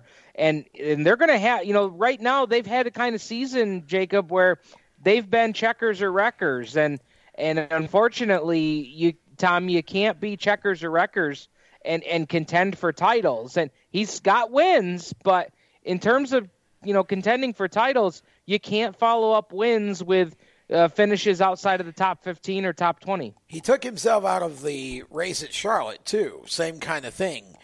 You can't beat yourself. And Sheldon Haudenschild should be in contention right now for the championship. And I would argue that for the number of times he's been on his lid or in some kind of a wreck this year, if you could have subtract half and made them top three or top four finishes, it's a totally different situation.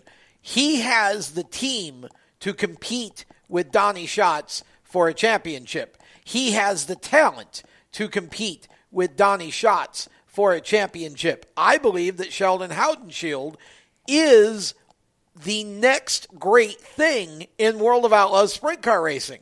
But right now, what Sheldon Haudenschild is, is a driver, much like we see with Max in F1, who doesn't know where the turn it down button is. As soon as he figures out how not to beat himself, you will start seeing Sheldon Haudenschild winning a lot more races and being a lot more consistent, and he'll contend for a championship. I've been a little disappointed in Sheldon this year for the number of times that he's just taken himself out of races for no good reason.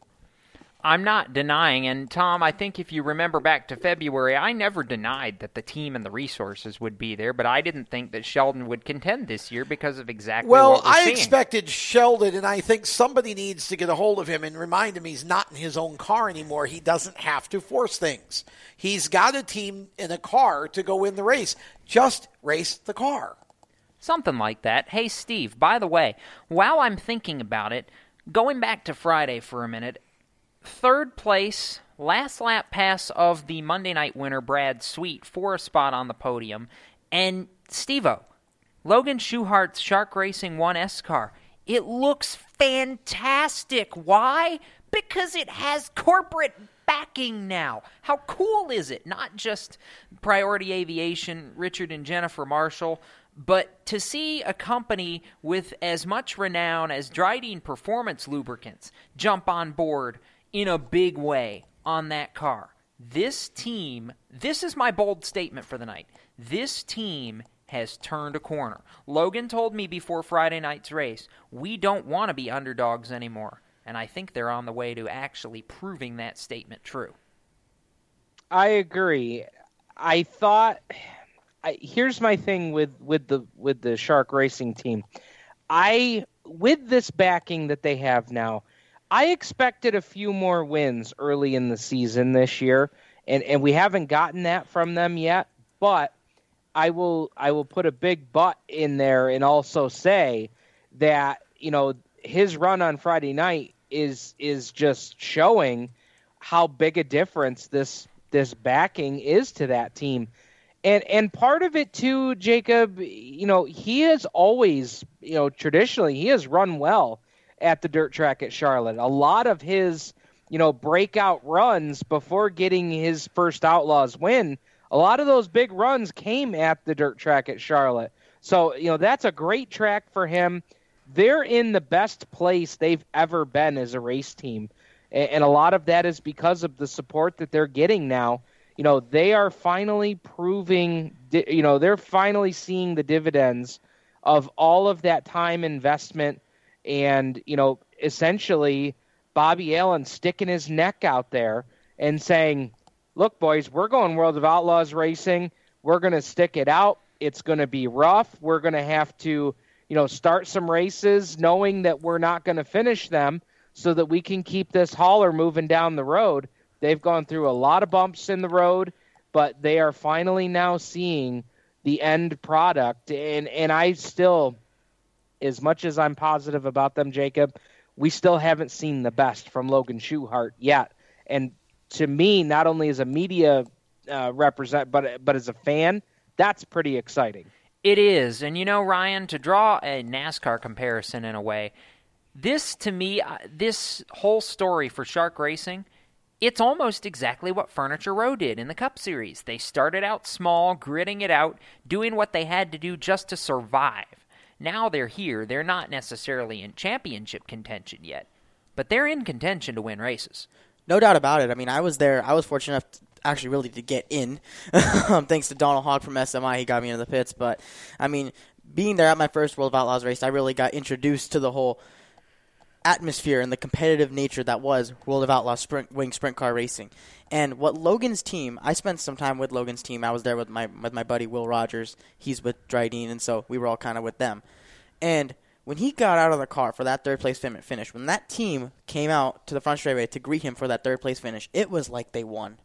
And I don't know much about him or his family. I didn't. Like I'm I'm I'm still fairly new to this as well, but when I when you see that emotion, it shows how much that they've worked for that and how much they Oh, want yes. to win. Yeah. and they and I have no doubt with with how with that momentum that they're taking with them from Charlotte, I have no doubt we'll see Logan start getting some wins here this year. Well, here's the thing, Jacob. The comparison you made, I think, is so apt because this is a team that's just really putting one piece in place at a time.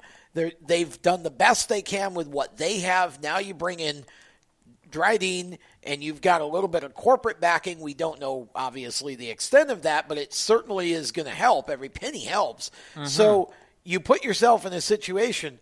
I felt like from the start when they announced they were going to run full time in the Outlaws Tour, I felt from the start like Schuchart was a driver who had a chance to be really, really good. And I think we start to see that going forward more consistently Yes. than maybe we have in the past. Steve, just to drive the point home, that other corporate backing that Tom references is the company that is owned by the co owner of Stenhouse Jr. Marshall Racing. This is sizable support. The first sizable support they've seen. No, absolutely. Uh, they have, and I, I, it's amazing just how far they have come and how long they have lasted on the tour without any major backing. They have done the best job they could by kind of piecemealing this whole thing together uh, up to this up until t- the 2018 season. Uh, they've got a lot of loyal backers from the central Pennsylvania area. And they've also picked up some, you know, smaller sponsors that have helped get them along the road when they've made the trips out Midwest, out on the, the West Coast swing.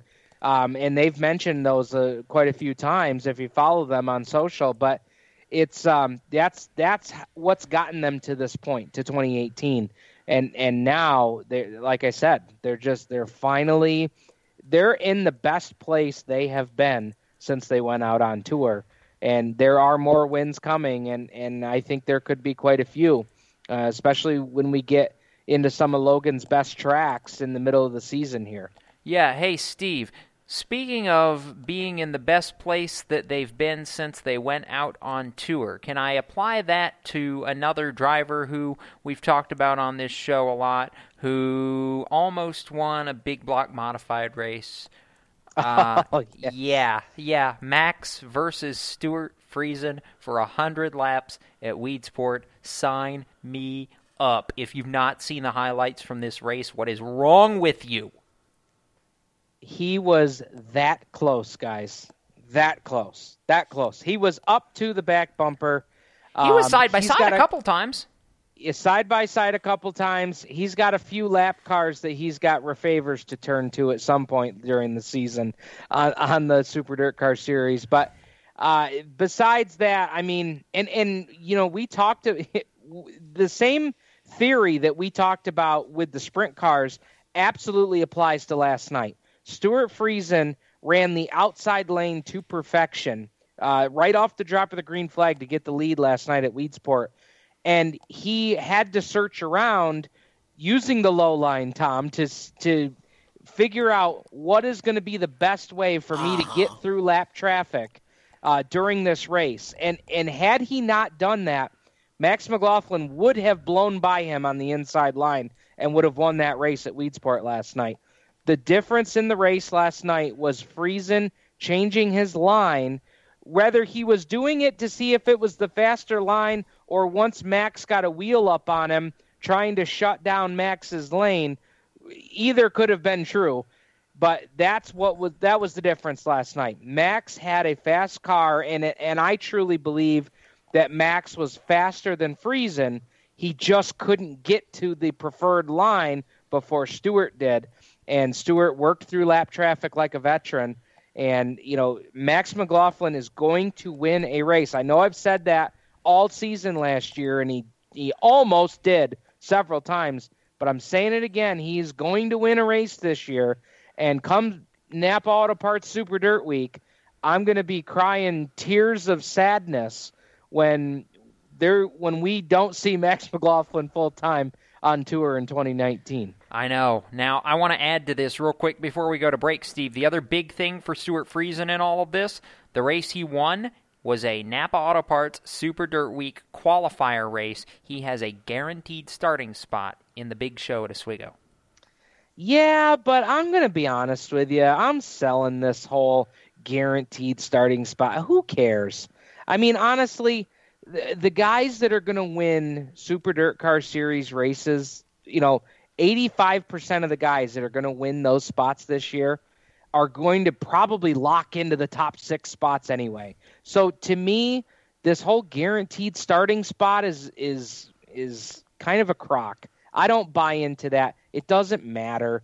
These guys are going to qualify in the show. They take 45 cars to start the 200. Yeah. If you can't qualify into the top 45, then we've got problems. So this whole they didn't need to do these guaranteed spots because honestly, if if you're a longtime fan like myself, Tom, you're saying who cares? Well, see, they've been doing this for decades, though. I mean, I, I in the '70s, and when I was a kid at Oswego, they had guaranteed starting spots for the Budweiser Modified 200 and the Classic.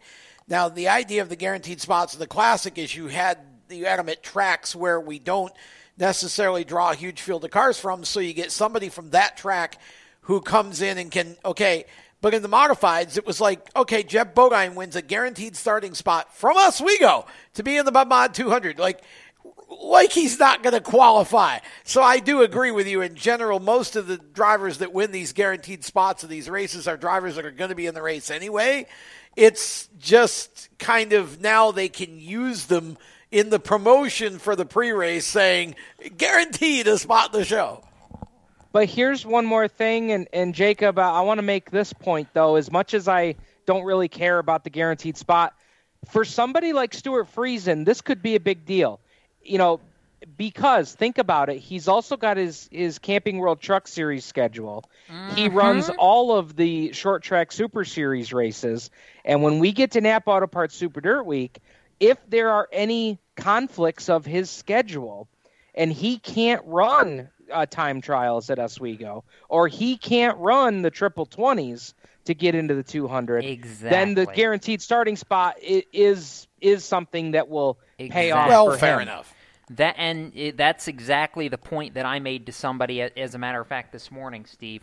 That's why this is such a big deal for somebody like Stewart because he has a lot of commitments on his plate this year that make this very valuable to him and the Halmar team. So we appreciate your time as always. Glad you could be around for a little bit. We're going to step aside when we return. We'll go back to the NASCAR set and hear from the winner of the Coca-Cola 600 because he was a little excited. You're listening to the Madness live on Spreaker and the Performance Motorsports Network. We'll be right back. Parents, your son or daughter has had their license for a while now, but you want to make sure they're prepared for any situation they may face on the road. High school driver's ed doesn't teach them to drive defensively.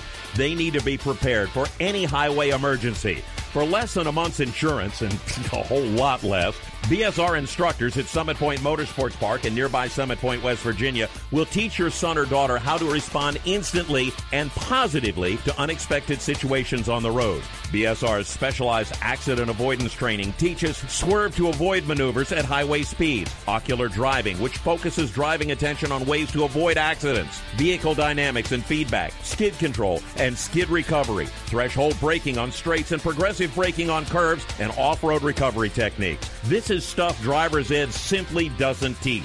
So call BSR today, 304 725 8444. Give your kid the skill set needed to drive safely and responsibly on the highway. That's 304 725 8444. You hear that? That's the sound of America's only sports car. That's right, it's a Corvette. But not just any Corvette, it's your Corvette. It's that who cares if there's traffic part of your day. And this can be you when you come to Cooper Corvettes. With 60 years of Corvettes to choose from, there's always a Corvette in your budget. And they'll service any Corvette you bring in. Cooper Corvettes on Route 1 just north of Quantico and Triangle. Call, click, or visit coopercorvettes.com. HMS Motorsport is the leader in motorsport safety. HMS serves the majority of Monster Energy NASCAR Cup, Xfinity, Camping World Truck, IndyCar, and IMSA WeatherTech teams, as well as countless SCCA and club level racers and driving enthusiasts throughout North America. featuring world renowned brands like Schuberth helmets, Schroth belts, Adidas suits and shoes, Lifeline fire systems, and even Racecom radio kits. HMS has the right product for your type of racing and your budget. Their representatives are experts on only one thing making your track driving as safe as possible.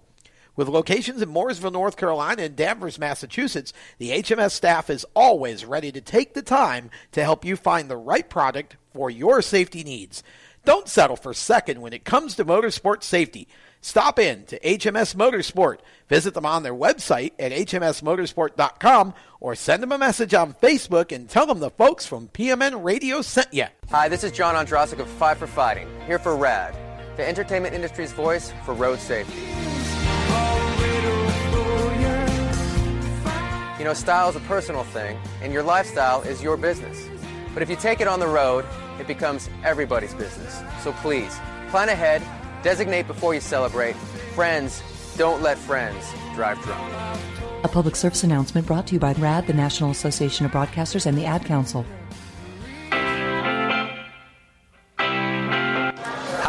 Modified driver Matt Hirschman. You're listening to Motorsports Madness on the Performance Motorsports Network. We are back here on PMN and also live on Spreaker. Jacob Seelman alongside Tom Baker, Cisco Scaramuza, and Ryan Vargas as we roll through about another 25 minutes or so of racing conversation and going to circle back to the NASCAR side of things for a few minutes. And before we talk about Kyle Busch again, this just in, also known as breaking news. Christopher Bell and JGR have incurred the wrath of NASCAR. This is where, Tom, you're supposed to ask why. Well, okay, why? But I already know because I saw it earlier. Yeah, well, it didn't come out until, I guess, just as we were going on air, and then it didn't Yes. hit at least my Twitter notifications until halfway through the show. So, height, height, height, height, ride height to be specific, and, well, the fact that the 20 car in the Xfinity Series did not conform to those particular rules. Therefore, Jason Ratcliff gets a one week vacation, a $10,000 fine, and they lose 10 driver and owner points. In other news, Martin Truex had one unsecure lug nut. Ten, that's a $10,000 fine for Cole Pearn. Yeah, okay, fine, great, whatever.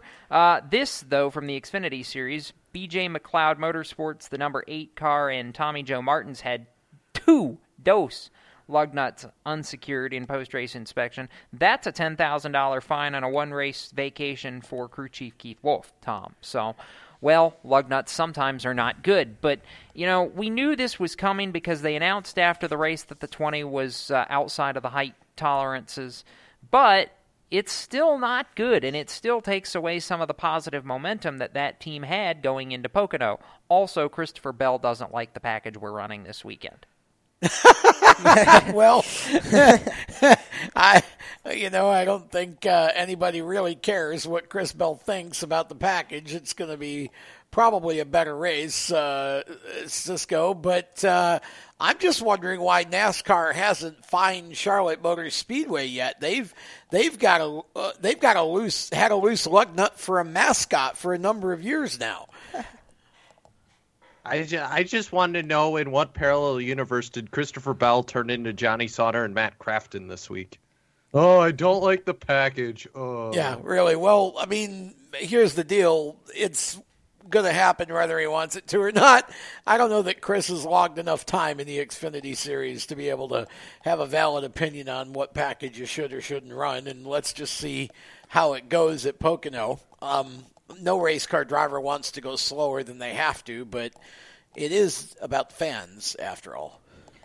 Cisco, do you think we're going to see one minute laps at Pocono this weekend? the race isn't going to be over until like next week sometime. Well, it is a road course, basically. end. Uh, well, imagine if they have to. I mean, caution laps at Pocono take forever anyway. We don't need to elongate the race anymore. the reason that I say that though is because we're already running 50 second laps in the Cup Series, and we're slowing the Xfinity cars down. So I think we'll be lucky if we're under a minute. I would think, Tom. Well, I don't know about that. I mean, we didn't run minute laps at Indy last year, did we? It's the same size track.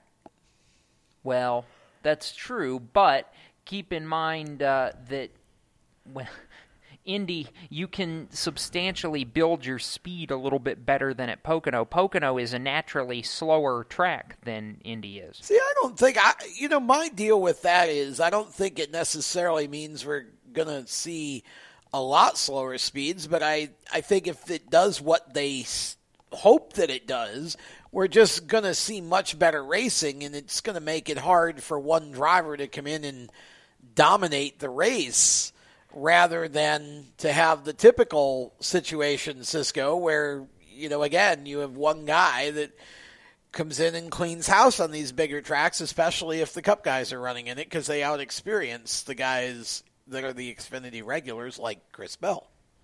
If we're going to make the lap times this long, though, we may as well just run the road course and turn Pocono into the Nürburgring esque track it's supposed to be, I guess. I don't know. well, I mean, you know, maybe maybe we'll put that into the playoffs next year for the Xfinity Series. Pocono road course, yeah, make it. Why not? Hey, Ryan Vargas, while we got a couple of minutes, you're racing Memphis Yes. this coming weekend. That is a fun racetrack.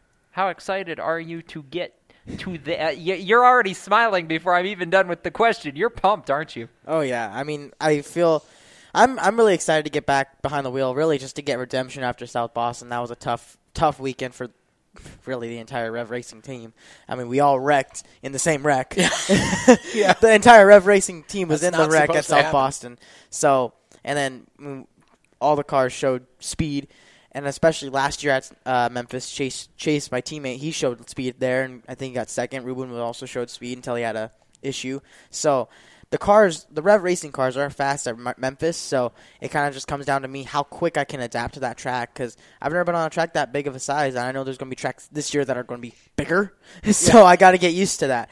Um, but I'm really excited. I feel, I feel a lot more confident when I head to bigger tracks than I do the shorter ones. So heading into Memphis, I feel pretty good. I, I feel that I my prep for this week has been a little bit more than I have in the past, just because I want to be able to prove to myself that I can bring home a better finish than I have been, and I feel like we'll be we'll be pretty strong. We know you can't practice on iRacing because Memphis doesn't No. exist on there. So maybe Richmond. They're kind of close. Yeah, they look similar. I mean, I, I, I once I knew it wasn't on iRacing, I just kind of went to the went to the YouTubes and the internet and just kind of watched. Good way to do it. Watched a ton of video, even some old nationwide races from there, just to get a little bit of extra knowledge as to what the track, the trends of the place, and I mean, it looks like an absolutely phenomenal I racetrack, and I believe can't wait. that Memphis was the home of Bill Elliott's last uh, Busch slash nationwide, whatever it was at the time. I think it was Busch Series still. Probably. Busch Series start. I don't know. I'll look it up during the break. So before we go to break, also by the way, can we circle to Kyle Busch for a second? Ryan Vargas, on a scale of one to ten, how surprised were you? Number one, that there were more cheers than boos after Kyle won the 600. Number two, one to ten, how surprised were you at his enthusiasm in victory lane? Okay, for the cheers after the race, I was very very surprised because you guys should have heard driver intros. My lord, they there was there was so many boos. there was a lot of boos, but um, my surprise level was very high for that. I guess you could say it was probably about an eight. Um, but however, I am. I guess you could say I'm I'm surprised, but I'm also not by his enthusiasm in victory lane.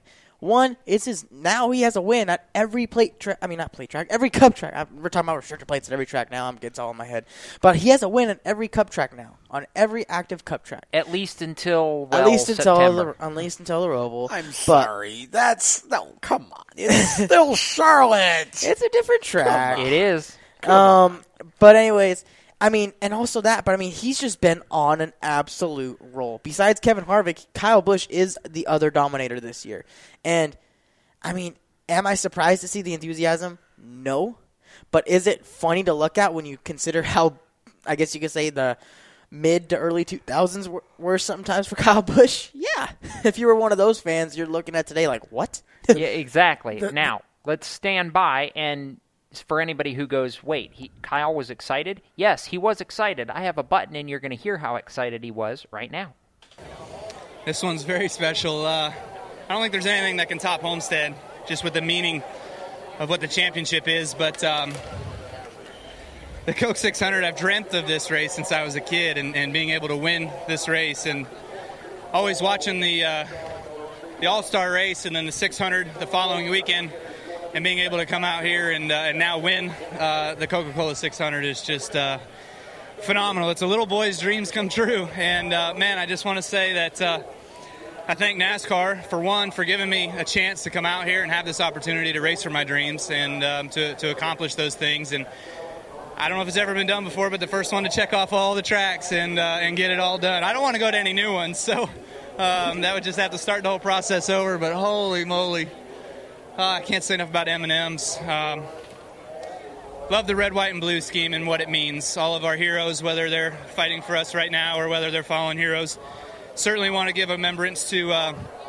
Eric Toth, who's with us and who was riding on our car tonight, and his family who are with us here this weekend. So that's very, very special. Appreciate NASCAR, NASCAR doing that with uh, NASCAR Salute the Troops, and of course. Can't say enough about um, M&M's Red, White, and Blue Interstate Batteries. This Toyota Camry was awesome tonight. Adam Stevens and all my guys are just uh, phenomenal to work with, and uh, it's so much fun right now. And this NOS Energy drink is going to keep us rolling for a long time tonight, that's for sure. Uh, I also want to thank Cessna and Rheem and um, DVX Eyewear, of course, the fans, the fans for coming out here and supporting us all through all this. And um, man, Black Clover, DVX sunglasses. I, I, don't know who else I'm forgetting. I'm sorry, but this is uh, man, this is so huge. Come here, buddy. Yeah, we won. We won. So Kyle was a little bit happy, Tom. Just just a wee bit. Yeah, he was a little bit happy. It's it's very interesting. Ryan talked about the mid to late 2000s, the difference in the crowd reaction. Shoot, all you had to do was look at social media last weekend at the crowd's reaction to uh, the Kyle's well lack of enthusiasm, and you start to see a tale of two different results. And yeah, it was obviously something Kyle has been chasing for a while. So a few demons gone. Now he's at every active track, and he can put the 600 into his pocket as well and move forward chasing another championship. Absolutely. We're going to take our final break. When we return the lightning round, before we wrap this show up, you're listening to Motorsports Madness live on Spreaker and the Performance Motorsports Network. How to be a great dad in 15 seconds.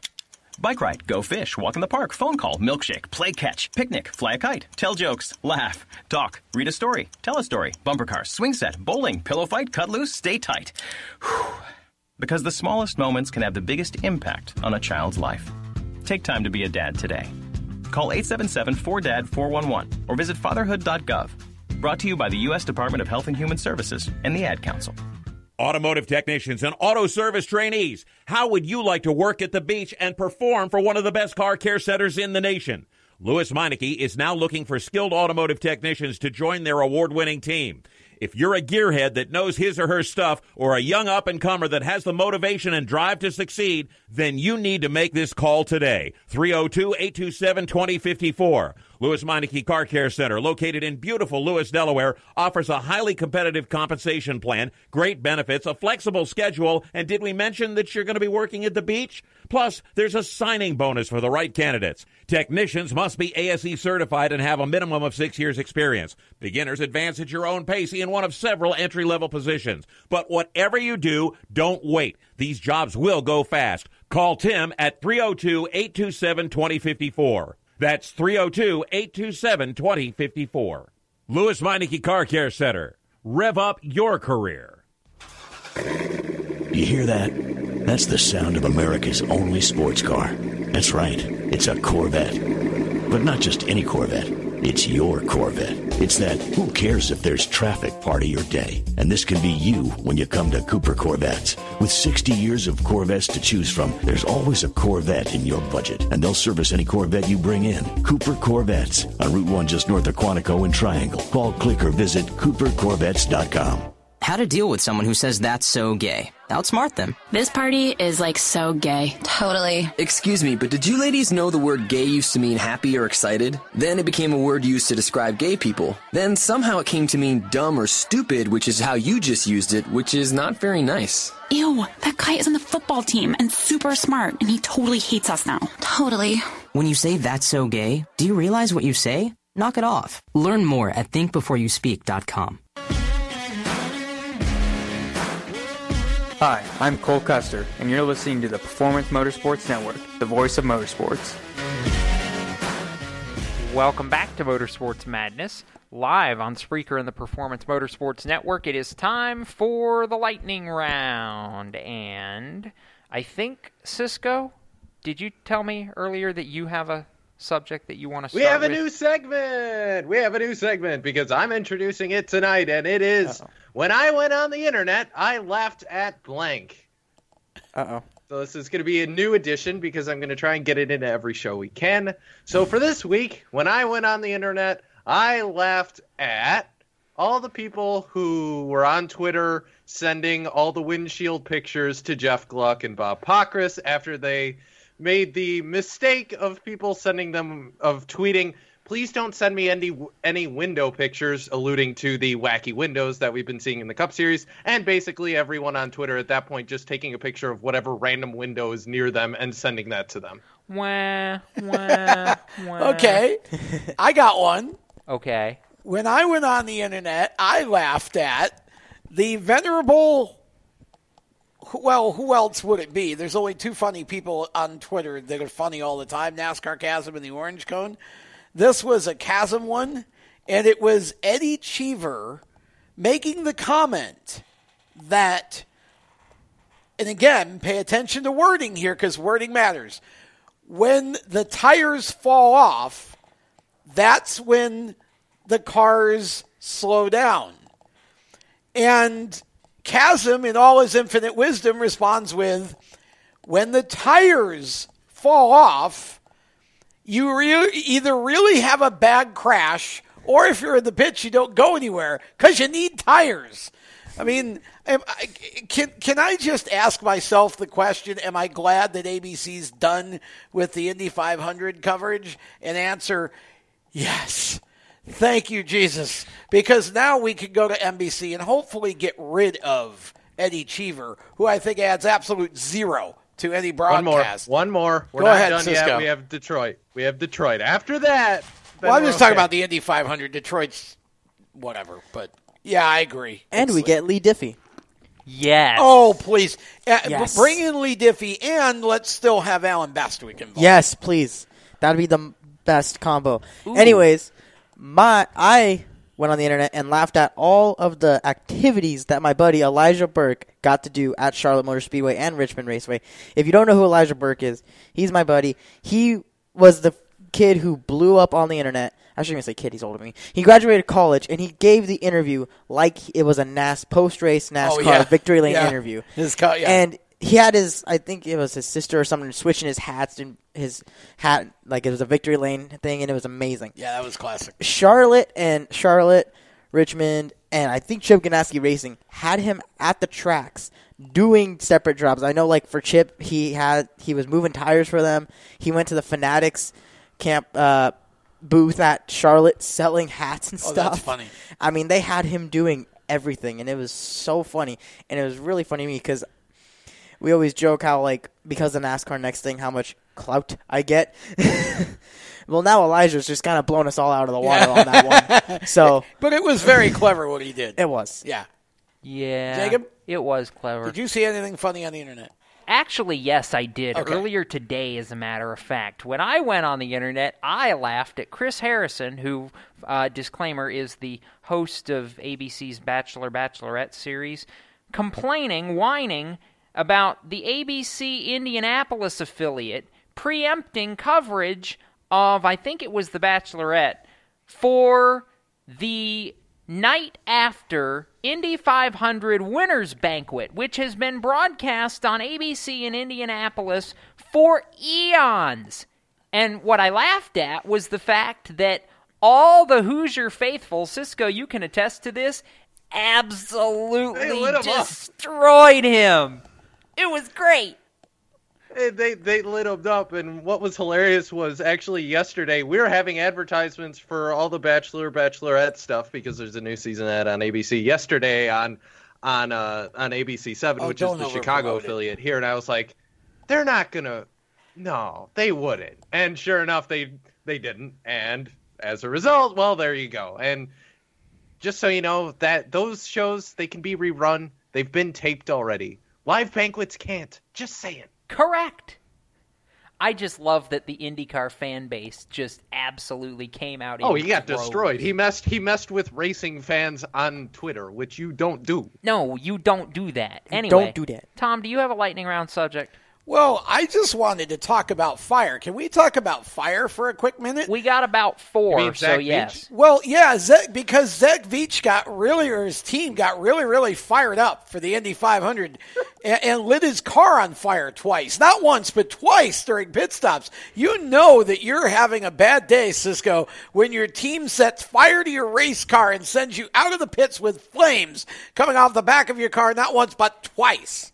And from what it sounded like, the broadcasters were saying that there was someone in the way of the guy Jacob who sprays the water on the car to like wash away all the fuel. But it just looked like the the fuel disposal. I don't know what it's called. What the giant nozzle that you plug into the car is. I don't know what probe. that's called. But The fuel probe. Nonetheless, it wasn't. I don't think it was working properly. No, I don't think it was working properly either. But hey, it all worked out, and Zach finished the race. He and- did. Two laps down, though, unfortunately, but he did finish the race. Yeah, but he also wasn't the only Andretti car that struggled during that race Well, either. that's true. So, it's okay.